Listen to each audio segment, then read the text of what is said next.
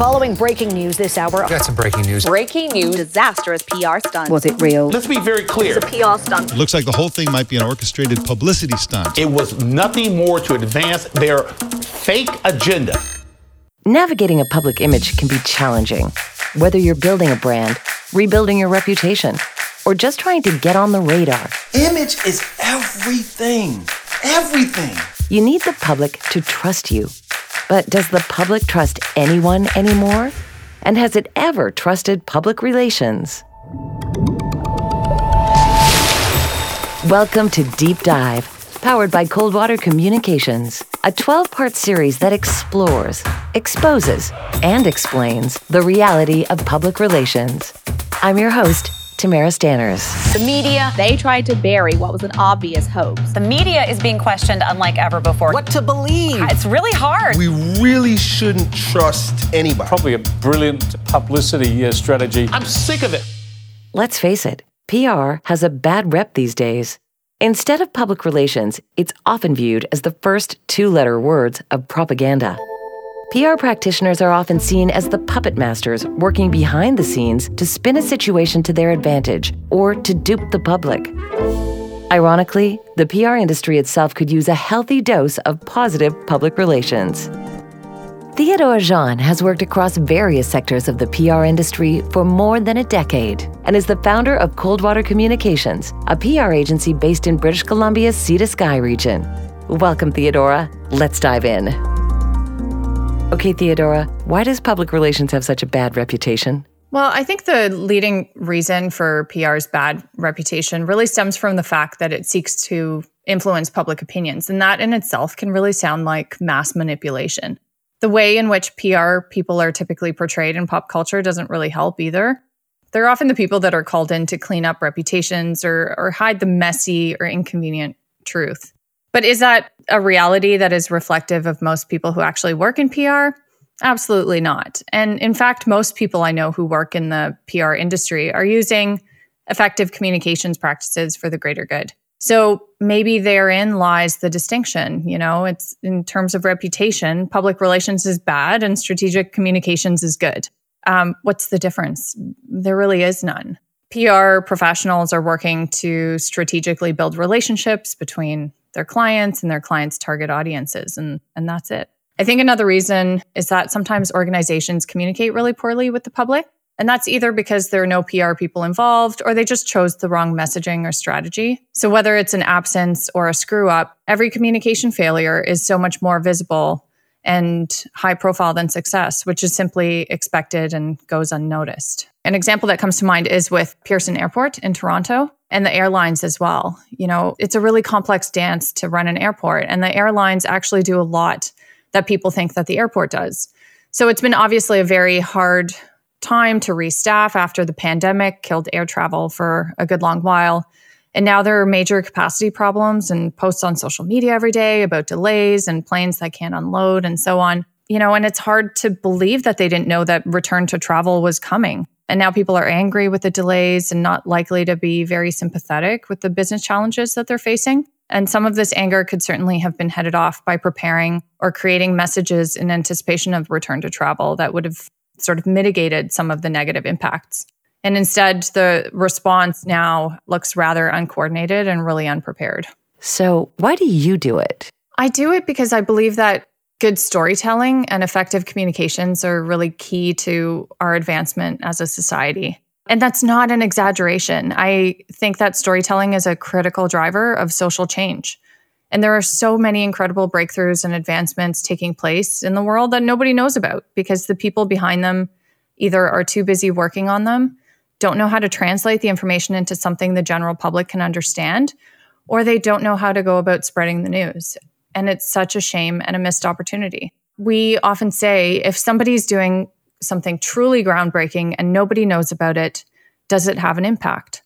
Well, perhaps on a select few, but does it reach its full potential? No. Does it get funded? No. Does it get widely adopted? No. Do people show up for it? Heck no. And that's where PR steps in. How do you demonstrate that your work is ethical in a field that is viewed to be anything but. Well, you know, we call ourselves Coldwater Communications and not Coldwater Public Relations for a reason. That way, we absolve ourselves of any negative notions about our profession. No, in all seriousness, though, ethics really needs to be at the core of what PR practitioners do and how they do it. But I really feel that it's a gray area. And let me explain what I mean. So, at the surface, strong ethics in PR um, can very easily be defined as, you know, having honesty, openness, transparency, respect, integrity. Um, and that sounds easy enough, right? But there are so many instances in PR where one may believe to be doing things for the greater good, but really, who are we to decide what's in the public interest? And how do we know that our clients or our bosses are really being truthful with us about the information that we're asked to disseminate? How do you trust the messaging when oftentimes you're not the one behind the data that's used to create it? So, ethics in public relations really relies heavily on a personal moral compass, in my opinion. I've worked in PR long enough to see dissenting opinions on the same team about what's right and wrong. And it's not always about something that's very evident. Like, let's say, um, being asked to do PR for an oppressive government.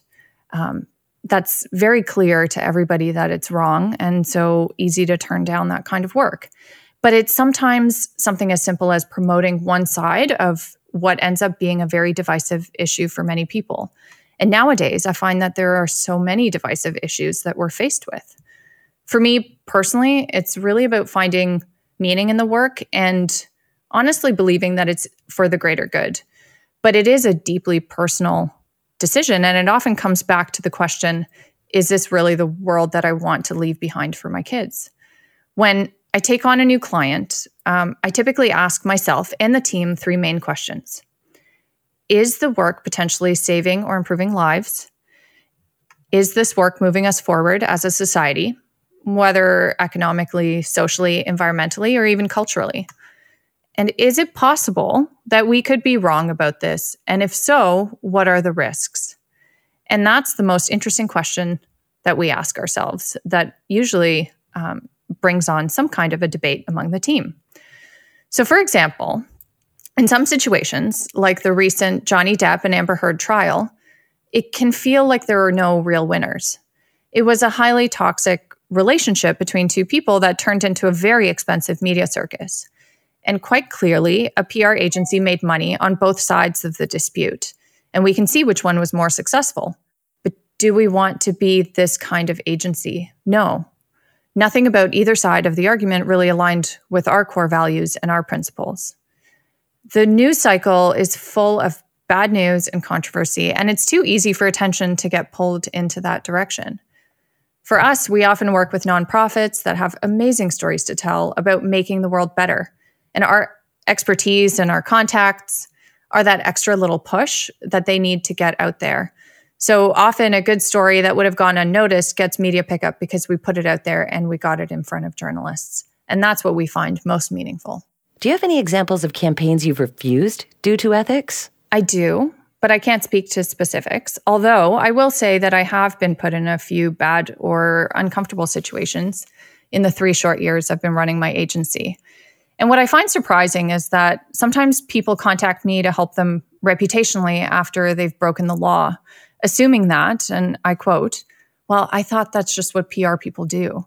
Like if you throw enough money at the problem, some PR spin doctors will step in and smooth things over for you. Well, maybe there are people like that out there, but I'm not one of them. So I have no qualms about telling anybody to go sit in their shit and stew in it for a good long while. And those are extreme cases, but yes, there are also others where I feel like a potential client is on the wrong side of an issue, in my personal opinion. And if I don't believe in their view, I really can't help them to communicate it effectively. And this is one of the benefits and the challenges, I guess, of running a PR agency. All the things we work on are guided by my and our team members' moral compasses, and I hold my team members to high standards in that regard they're not just hired for their skill and their experience, but also for their values, their good judgment, and their ethics. How can the PR industry better promote the good work it does in order to alter its reputation? Well, they can start a podcast for one. But no, really, I, I, think that we need to start talking more openly about some of the challenges we face within our industry and to showcase the good work that we're doing. I feel like people within the PR industry and certainly in Vancouver know each other and know that we're mostly good people trying to do good work. We have a good reputation among our peers, which is great, but I don't think it's enough. So let's lift the veil of secrecy around our profession and actually explore whether the general public even knows what PR people really do. I'll bet most of them don't. So let's talk about it outside of our own echo chambers and our networks. That's one of the major motivators for us in starting this podcast. Thanks, Theodora. That is a lot to consider. And ultimately, it comes back to trust. Trust is the foundation of public relations. Clients trust their PR team to communicate effectively on their behalf.